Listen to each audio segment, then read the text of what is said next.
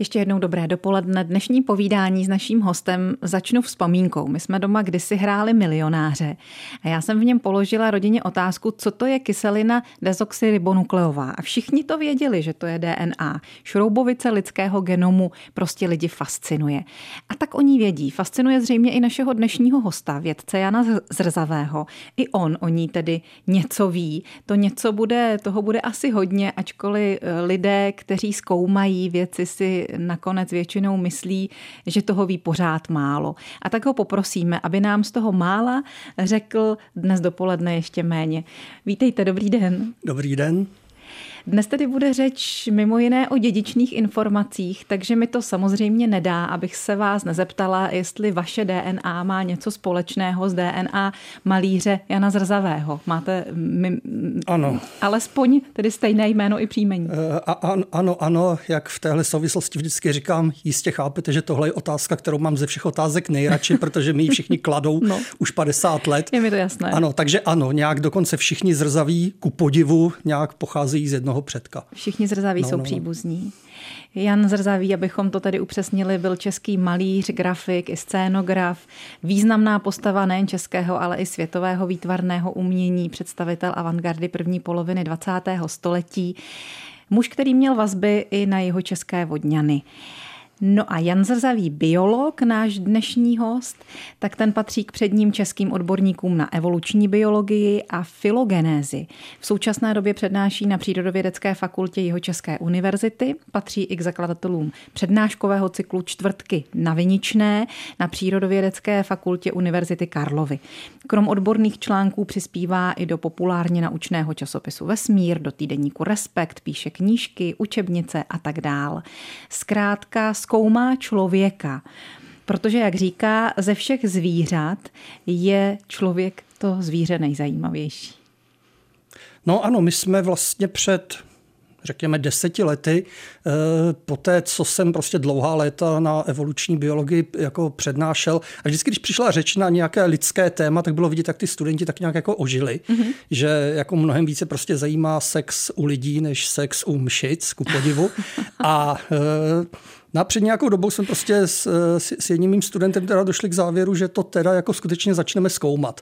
A že teda skutečně použijeme biologické metody, právě ty metody, které používá taková ta evolučně filogeneticky zaměřená biologie, takže to prostě začneme aplikovat na eh, člověka. Člověk má totiž jednu mimořádnou vlastnost a totiž to, že eh, na světě máme řádově několik tisíc etnických skupin, a každá je jiná, to znamená, eh, člověk vykazuje jako neuvěřitelnou diverzitu, jako vnitrodruhovou. To, co právě jako u jiných druhů v téhle podobě jako rozhodně eh, v téhle podobě rozhodně nevidíme. Ty, ty mšice, ten jeden druh mšice prostě je, jsou jako všichni v zásadě stejný, tak u těch lidí to není a můžeme to začít zkoumat, jestli eh, naprosto odlišné způsoby, jak je uspořádaná rodina, jak je uspořádaná společnost, jak moc závisí na prostředí, v kterém ta populace žije, jak moc závisí na její historii a tak. No a tak jsme se právě vrhli na to, co my považujeme za asi největší záhadu eh,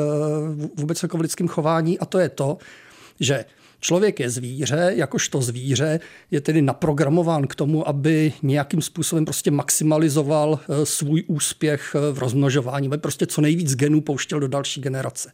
A ku podivu člověk jako v zásadě dělá, co může, aby ten svůj rozmnožovací úspěch nějak, ně, nějak jako omezil. Prostě ve většině společností nebo v mnoha společnostech je, nějak, je třeba jako zakázaný předmanželský sex. To znamená vysloveně metoda, jak snižovat Eh, počet potomků. Eh, v mnoha společnostech je obřízka, což jako taky jako úplně prostě nepomáhá, eh, že nepomáhá tomu rozmnožování. V mnoha současných civilizacích je antikoncepce. Dobře, antikoncepce taky, ale antikoncepce je v zásadě, tak ona nějaká antikoncepce je taky v zásadě všude. Jo, ale uh, antikoncepce je možná trošku jiná pohádka, protože to je, jako to je technologie. Jo, zatímco to, o čem jsme uh, my uvažovali vždycky, je prostě to sociální uspořádání. Jo, že třeba není překvap, když se podíváme jako na ty natalické společnosti, tak zjistíme, že v nějakých jako 80% je, v nějakých, řekněme v 80% je povoleno mnohoženství. No, výborně, to se dá jako pochopit a teďka jako prostě pochopíme, že v těch chudých společnostech to tak není, protože v chudých společnostech míníme třeba lovce sběrače, tak tam skutečně jako nejsou prostředky na to, jak uživit větší rodinu. Takže tam je monogamie. Pak v těch bohatších společnostech se začíná objevovat teda mnohoženství, poligamie, polygynie, a pak v těch nejbohatších najednou to zase zmizí. A to je prostě jako záhada, že prostě nejbohatší společnosti jako si vlastně vynucují monogamii, a ačkoliv by nemuseli. A kromě toho opravdu v těch bohatých společnostech většinou se nerodí tolik dětí, kolik lidí umírá. Ta populační křivka je spíš rovná nebo klesající, takže i tam je asi co eh, vysvětlovat, co zkoumat. Dostaneme se k tomu tedy ano. za chvíli po písničce s naším dnešním dopoledním hostem, profesorem Janem Zrzavým. Český rozhlas, České Budějovice, rádio vašeho kraje. Profesor Jan Zrzavý, zoolog a evoluční biolog z Přírodovědecké fakulty jeho České univerzity je naším dnešním dopoledním hostem. Jak jste slyšeli, rád zkoumá člověka, ale třeba i rodinu, chování společnosti z biologického hlediska a zároveň tak trošku sociologického. Skončili jsme u té otázky, proč se moderní civilizace méně rozmnožují, proč ten, ten nejvyspělejší svět má třeba jenom jedno, maximálně dvě děti, omezuje tedy tu svoji reprodukční schopnost ke které jsme možná na programování? Tohle zrovna popravdě řečeno záhada není. E, prostě e, člověk je dostatečně flexibilní, aby se, aby dokázal, aby se dokázal jako množit různými způsoby. V situaci, kdy nevíte, jak to s vaší rodinou dopadne, tak je optimální strategie dělat těch dětí hodně. Aha. V situaci, kdy jako víte, tak eh, tu energii, kterou máte, ty, prostě tu, tu investici, kterou máte k dispozici, tak je lepší prostě namířit do jako malého počtu dětí mm-hmm. a mhm. starat se o ně. Jo, v téhle souvislosti prostě potřeba si uvědomit, že ty, eh, to, čím se zabýváme my dneska, to znamená, jestli prostě jako z děťátka bude třeba chirurg, nebo co, co z něj bude, tak samozřejmě takováhle otázka je možná jenom tam, kde těch dětí je málo. V okamžiku, kdy jako těch dětí je deset, tak eh, prostě dá rozum, že z nich nebude deset chirurgů. Neboli ta investice se buď může rozdělit mezi větší počet potomků, nebo se může zaostřit do malého počtu a v podstatě záleží na tom, jak je společnost stabilní. Když je stabilní, tak si můžeme troufnout prostě dlouhodobé investice a včetně dlouhodobých investicí do dětí. Vytvořit třeba jenom ten jeden kousek. No, no, no, no, no, no, no. Oba. Jo, tam, tam je důležité si prostě uvědomit, že jako nikdo se nemnoží kvůli, kvůli druhu nebo kvůli společnosti. To znamená, eh, prostě jak se lidi ocitají jako individuální, individuálně v nějaké situaci, tak podle toho prostě jako posouvají svoje chování. Takže proč se množíme? Jsme k něčemu biologicky opravdu na programování? No tak jo, sam, jako, samozřejmě, jenomže ta, ten program nevypadá tak, jako že bychom někde v DNA měli, DNA měli napsáno množ se. Eh, tam musí být jako ty povely, eh, které, eh, ty, ty povely, které nám vládnou, ty musí být jako založeny nějak jinak. To znamená, z jedné strany je to obliba v sexu, z druhé strany je to řekněme, obliba nebo přinejmenším ochota starat se o jako malé rostomilé tvorečky, které se objeví u nás doma. No a když jako tyhle ty věci jsou spojeny, tak ve většině případů to vede k množení. E, samozřejmě s technologií nastávají problémy, protože jak si technologie nám umožňuje e, jako mít oblibu v sexu, aniž by to vedlo k množení. E, konec konců místo vlastního dítěte můžeme adoptovat štěně a tím máme zase jako splněno teda tu, tu potřebu starat se o ty rostomilé tvorečky. To znamená, ono to k tomu množení jako nemusí dospět. A to, že to k tomu množení jako nedospěje, to vlastně jako, ne, ne, to jako to, to neznamená, jako, že ten program selhal. Ten program tam pořád je, ale ten program prostě musí být jednoduchý. A tím, že je jednoduchý, tak se může stát, že to prostě tímhle tím způsobem jako sklouzne někam jinam. Jsou v tom programu i nějaké pokyny, takové ty, jak si představujeme jako pro ženu, třeba vyber si toho alfa samce mm, a pro muže něco podobného? No v zá, takhle, v zásadě samozřejmě ano. V zásadě eh, ty poky, U různých druhů je to různě. Mm-hmm. U normálního zvířete, tak si představme ješka třeba, tak tam je to samozřejmě tak, že e, samec do potomků neinvestuje vůbec, to znamená z hlediska samce je nejlepší prostě nadělat co nejvíc, nadělat co nejvíc mláďat, protože ho vlastně nic nestojí. E, samec si nevybírá, samice si vybírá, protože naopak ta do toho mláděte investovat musí. Tam, kde je vysoká otcovská investice do potomků, což je spousta ptáků, ale jsou to taky lidi, tak si prostě vybírají eh, obě pohlaví, ale samozřejmě vybírají si jako trochu jinak.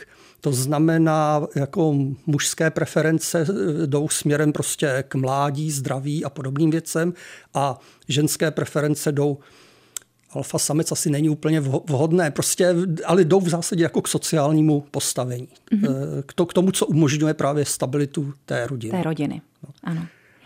No a uh, platí tedy ještě nějaké další vlivy pro ten přirozený výběr? Platí vůbec dneska ještě přirozený výběr s tím, co říkáte? No, samozřejmě. E, samozřejmě to je takový jako blud, který se šíří že od té doby, co jako lékařská péče jako zavinila, že skoro nikdo neumírá a skoro všichni, kdo chtějí, se množí, takže jako se vypnul přirozený výběr, ale ten se samozřejmě nevypnul. Ten vlastně ve skutečnosti v tom darwinovském eh, světě vůbec nejde o to, že někdo jako umře nebo neumře. Eh, tam jde o to, jak moc se kdo množí a tam jde o ty jako rozdíl mezi prostě tím, že někdo má jako dvě děti a někdo má čtyři děti, je zcela dost na to, aby přirozený výběr normálně fungoval. To znamená, když se podíváme po světě a vidíme, jak jsou prostě dramatické rozdíly, eh, dramatické rozdíly v počtu dětí na ženu, na, na ženu a celý, jako, a celý její život, a vidíme, že ty dramatické rozdíly jsou jak mezi společnostmi, tak uvnitř společnosti uvnitř společností, no tak samozřejmě přirozený výběr funguje pořád stejně jako tvrdě, jako fungoval vždycky. Co z toho vyplývá v tom výběru? Že má tedy ta chudá rodina, která žije v nějakých nejistých podmínkách, více dětí. Povězte. Aby přežilo tedy alespoň jedno, no, no, je tam no, no, ta no, snaha. No, no, no, ano, ano, ano. No, takže eh, jako vyplývá z toho, jako jednoduše řečeno, že eh, věci, které jsou spojené s tím, že eh, klesá počet dětí, tak eh, buď jsou nebo nejsou, buď jsou nebo nejsou užitečné, musíme se podívat na to jako z dlouhodobějšího pohledu. To znamená, jestliže, dejme tomu, vzdělání celkem jako jednoznačně jako snižuje počet dětí, tak eh, jedna varianta je, že prostě vzdělání je zkrátka jako biologicky neužitečné, že prostě vzdělání je škodlivá věc a proto, eh, pro, pro, proto jako eh, by ze společnosti zmizelo, kdyby ho stále neudržovala ta kulturní, neudržovala ta kulturní dědičnost. A nebo ale tak to může být tím, že vlastně, když se na to podíváme z většího nadhledu, tak jako nakonec zjistíme, že na tom počtu potomků se to vzdělání vlastně nějak jako dramaticky neprojevuje, protože zkrátka umožňuje tu větší investici do toho malého počtu dětí. Dobře. Takže nakonec se to možná jako, nakonec to, až se to sečte, tak se možná ukáže, že to vzdělání neškodí tak strašně, jak by se zdálo na první pohled. Tak tady budeme ještě spolu dnes dopoledne chvíli počítat a nakonec uděláme ten součet a nějakou prognózu toho, jak vy jako evoluční biolog vidíte budoucnost lidstva. Teď se posuneme písničkou. Mimo jiné lidskou DNA se zabývá náš dnešní dopolední host, profesor Jan Zrzavý. A tak bych se ho teď za vás chtěla zeptat, protože jsem to slíbila, jak to s tou DNA je, jestli se opravdu mění třeba v závislosti na zkušenostech, které člověk udělá, nebo celé lidstvo. Ne. Čili je to vždycky Jedno, kombinace... Jednoznačně ne.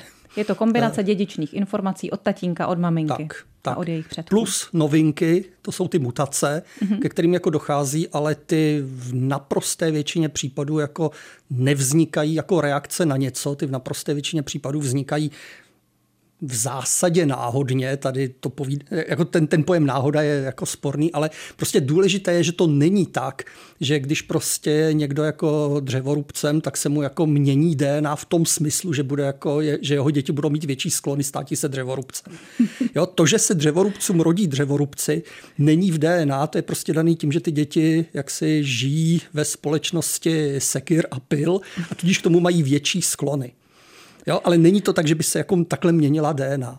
Pokud jako naší DNA mění vnější prostředí, tak, je, tak jí mění takové záležitosti jako třeba radioaktivita ale ty zase jako mění nespecificky. To znamená, jako ne, neplyne, že jako radioaktivita by vyvolávala nějakou konkrétní mutaci, která by třeba zvyšovala odolnost proti radioaktivitě. Prostě takhle to není. To prostředí nevyvolává žádné jako mutace, které by byly odpovědí na to prostředí. A tím pádem prostě to, co se jako pořád si jako lidi myslí, že když jako eh, mládež pořád kouká do těch mobilů a nepochybuju o tom, že jim to dělá něco hroznýho s mozkama, tak ale eh, jako to co, to, co se jim v těch mozcích děje, není záležitost dědičná a nikdy nebude. To, ano. Že další generace bez mobilů bude stejná, jako byla generace před 100 lety. Takové bude mít mozky. Prostě to, to, tohle to se nedědí. Ta Takhle to prostě nechodí. Nestala. A to, co jsem říkala na začátku, když jsem lákala k našemu rozhovoru, jestli se tedy opravdu dnes děti rodí, i když je to myšleno eh, symbolicky v přeneseném slova smyslu, s mobilem v ruce, tak to prostě neplatí. No, no, no, no rodí, protože ty mobily mají. Ano, ale, ale nejsou, ale nejsou, to lépe, genetika. nejsou lépe geneticky vybaveni ne, k tomu, ne, aby ne. je ovládali, ačkoliv ne. to tak skoro vypadá. No, to, no, snad asi ani nevypadá, to je prostě daný tím, že jako my starí už se nic nenaučíme, oni mladí se to naučí. To jako... Může se eh, lidská DNA nějak tedy ale třeba otisknout v druhém člověku, třeba v partnerovi, v sexuálním partnerovi? A nebo je to fáma?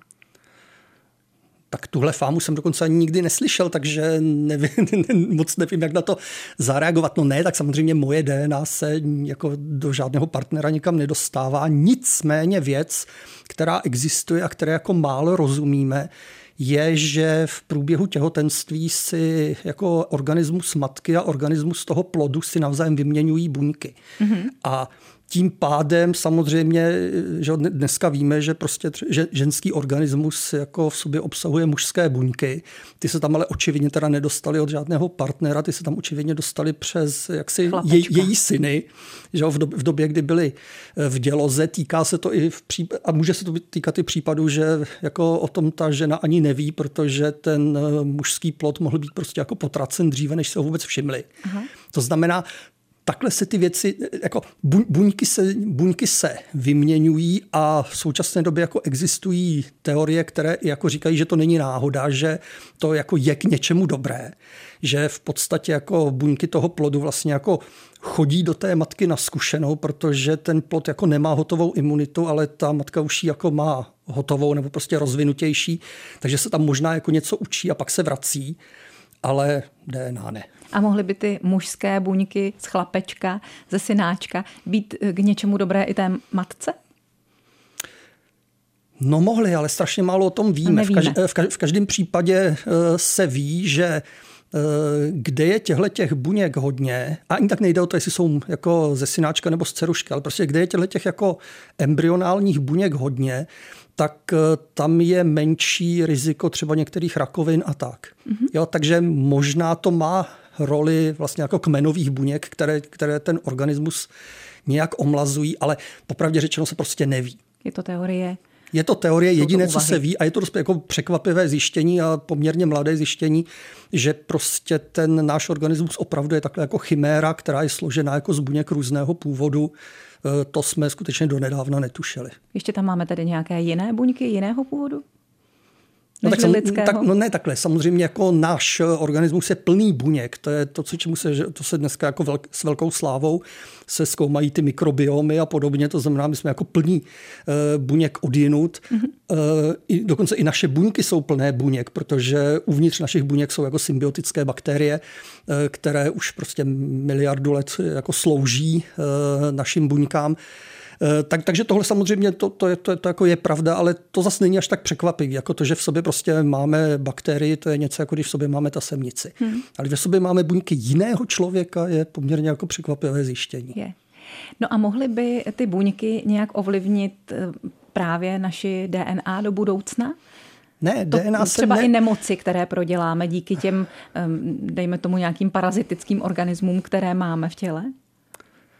No na takhle položenou otázku bych asi řekl, že nakonec asi nějak ano, ale ne DNA. Opravdu jako DNA, DNA se mění sama od sebe. DNA se jako, jako zcela minimálně se mění jako pod, pod vlivem něčeho. Mm-hmm.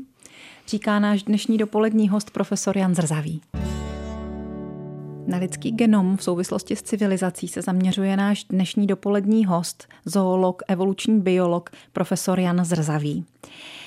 Pane profesore, jsme jako lidstvo čím dál tím vypilovanější, dá se říct, nebo směřujeme k tomu, abychom ty naše možnosti zvyšovali, aby se ta civilizace eh, cizelovala. Ehm, má to nějaký vliv na tu budoucnost, kterou před sebou máme, eh, jsme vypilovanější i my, jednotlivci a ti další, kteří přijdou pro na, po nás, anebo blbneme? Ale tak jak bych to řekl, já jsem ve věku, kdy si už musím jako hrozně dávat pozor na to, abych neříkal, že za mých mladých časů to bylo lepší. jo, to prostě není nic odpudivějšího, než tenhle ten jako pohoršující se stařec. E, takže já myslím, že neblbneme. E, ten problém je v tom, kdybyste se mě zeptala před deseti lety, jako na tuhle otázku, tak bych v zásadě řekl, že nic se neděje, všechno bude pořád stejný a jo, že v podstatě jako o nic nejde. To, co se děje v poslední době, uh, už si myslím, že se to takhle říct nedá, protože ten technologický pokrok je uh, jako prostě tak strašlivý, že opravdu to jako mění ty úplný, eh, ty, ty, ty úplný základy. To znamená, jestliže jsme dneska schopní si aktivně hmátnout do genomu a tam si jako zařídit tu změnu, kterou teď zrovna potřebujeme. A počínaje tím, že budeme tedy jako léčit choroby a končit tím, že si budeme jako, že, že, že, že si budeme ordinovat eh, modrooký děti, tak to je věc, která prostě nikdy v historii živých organismů nebyla. Takže to je jako naprosto bezprecedentní. A co to udělá, no to se teprve uvidí. Čili eh, ta technologie prostě nás teď skutečně jako postavila na hranici, na které jsme nikdy nebyli a z toho plyne, že se prostě predikovat nedá. Nemám nejmenší tušení, co, co, co, co z toho vyleze. Další okolnost je, že právě ta rozvinutá společnost a technika, technologie, které máme k dispozici, za nás mnoho udělají, že za nás i přemýšlejí, že v současné době za nás mohou napsat diplomku. No to jistě. Umělá inteligence tak možná tak se to jeví, že nebude už potřeba tolik přemýšlet, tolik toho vymýšlet vlastní hlavou, na tož třeba dělat vlastníma rukama, tak promítne se to z vašeho hlediska, z vašeho pohledu nějak dál do té budoucnosti lidí? No promítne se to v každém případě. To jako, že v, to, v tom žijeme.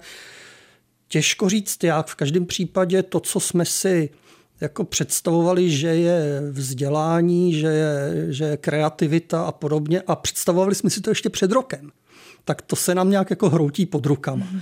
Jo, to znamená, ještě před rokem jako byli všichni nadšení, že máme takové ty programy, které odhalí, když je, jako diplomka je plagiát. Na všechno tohle to můžeme prostě v zásadě hodit do koše, protože teď už jako nikdo nebude kopírovat texty, teď prostě na zmáčknutí knoflíku budou ty texty vznikat sami a všechny naše, jako, vše, všechny naše myšlenky nebo naše plány na to, jak odhalíme, co je originál a co není originál, jsou pryč.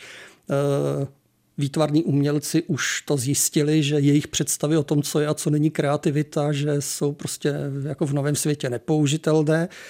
Vědci, myslím, to ještě nevědí, ale řekl bych, že se to jako dozvíme během jako několika měsíců, maximálně let. No, při nejmenším jako je to užitečný z toho hlediska, že nám to jako zase ukazuje, že jsme prostě žili v sebe klamu, žili jsme v něm teda jako tisíc let, nebo tak nějak. No a ten sebeklam prostě končí. No. A teď ta umělá inteligence namaluje obraz, no. natočí film no. a ono to třeba bude i dobré.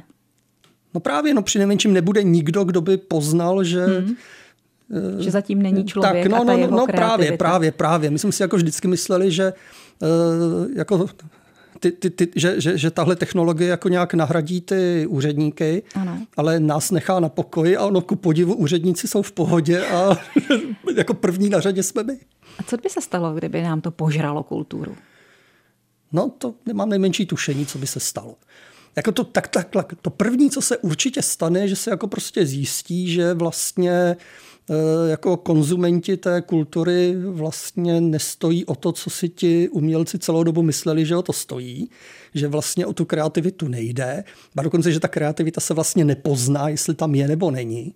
To je na tom asi to nejhorší. No co to udělá s tou vědou? No já jsem jako velmi napjatý, protože uh, je to vynikající nástroj pro vědu, kterou lidi dělají, protože je to baví. Ale v situaci, kdy prostě do vědy jdou ty miliardy a neustále někdo chce, aby se jako vykazovaly výsledky, a když vidíte, jak strašlivě narůstá počet vědců, počet peněz ve vědě, počet vědeckých prací, no tak to by v tom byl čert, aby ty vědecké práce nezačala dělat umělá inteligence, takže sice budou Všechno to bude vymyšlené, všechno to bude sfalšované, ale bude to udělané tak, aby se to nepoznalo. Aby to vyhovělo projektu. No, projektovým no, no. penězům. Ale hlavně, aby se nepoznalo, že to je sfalšovaný. Mm-hmm. Jo, ty vědecké podvody, na které se občas přijde, tak na ty se vždycky přijde tak, že ten dotyčný nejenom, že byl podvodník, ale ještě ke všemu byl línej. Mm-hmm. A prostě tyhle ty dvě špatné vlastnosti způsobí, že se na to dá přijít. Že to prostě sfalšoval blbě. Ano. No ale to já myslím, že tyhle triviální chyby ta umělá inteligence dělat nebude. A jak se na to teda v tom případě přijde, nemám nejmenší tušení a myslím si, že se na to nepřijde. Na Přírodovědecké fakultě jeho České univerzity se tady k tomu stavíte jak? No, ona je to úplná novinka. To, to nás samozřejmě čeká, protože eh, že jen tak namátkou Teď zrovna jako intenzivně přemýšlíme o tom, jak změnit, jak zreformovat bakalářské studium biologie. A samozřejmě jedna z variant je, že jako studenti budou hodně psát nějaké eseje a tak podobně. No a už se samozřejmě objevují hlasy, které říkají, počkejte, počkejte, možná už ty eseje úplně nezavádějte, možná to už není ta správná metoda, jak studenty aktivizovat, protože to už bude jenom chtít, aby zmáčkli ten knuflík. Takže ta závěrečná otázka, kterou jsem slíbila, že položím, kam podle vás spěje budoucnost lidstva? No budoucnost se předvídat nedá. To je jako jedna, to, to jako je, je, to nejzákladnější, to znamená každý, kdo jako prostě řík, říká, jak to bude, tak je vždycky šarlatán. V krajním případě tomu třeba věří, ale to není polehčující okolnost. Takže nevíme, ale v každém případě eh, toho dneska na tohle téma víme mnohem méně než třeba prostě před tisícem let. Před tisícem let se jako dalo čekat, že v následujících stoletech bude všechno více-méně stejné. Hmm. Ale dneska teda ne a e, to zrychlování je takový, že skutečně jako predikovat se dá čím dál méně. Říkala jsem, že je to závěrečná otázka, ale tak ještě teda přitom mě napadá jedna, která asi e, jde hlavou i našim posluchačům. Děsí vás to? Uh, ne, ne, já mám takovou nešťastnou povahu, že se vlastně ničeho nebojím, takže eh, jak, jako neděsí. A ono to prostě Ono popravdě řečeno, ať vás to děsí nebo neděsí, tak to stejně nemá žádný vliv na to, co přijde a nepřijde, čili eh, jak si zhoršovat si špatný konce tím, že si jich ještě předtím budeme jako 20 let bát, nemá eh, žádný smysl. Ono to nějak dopadne. Určitě tak ať jsou ty konce šťastné, přejme si to alespoň. S profesorem Janem Zrzavým, který byl naším dnešním dopoledním hostem a my za to děkujeme. Mějte se hezky a čest vaší práci. Děkuju. Naschledanou. Naslyšenou.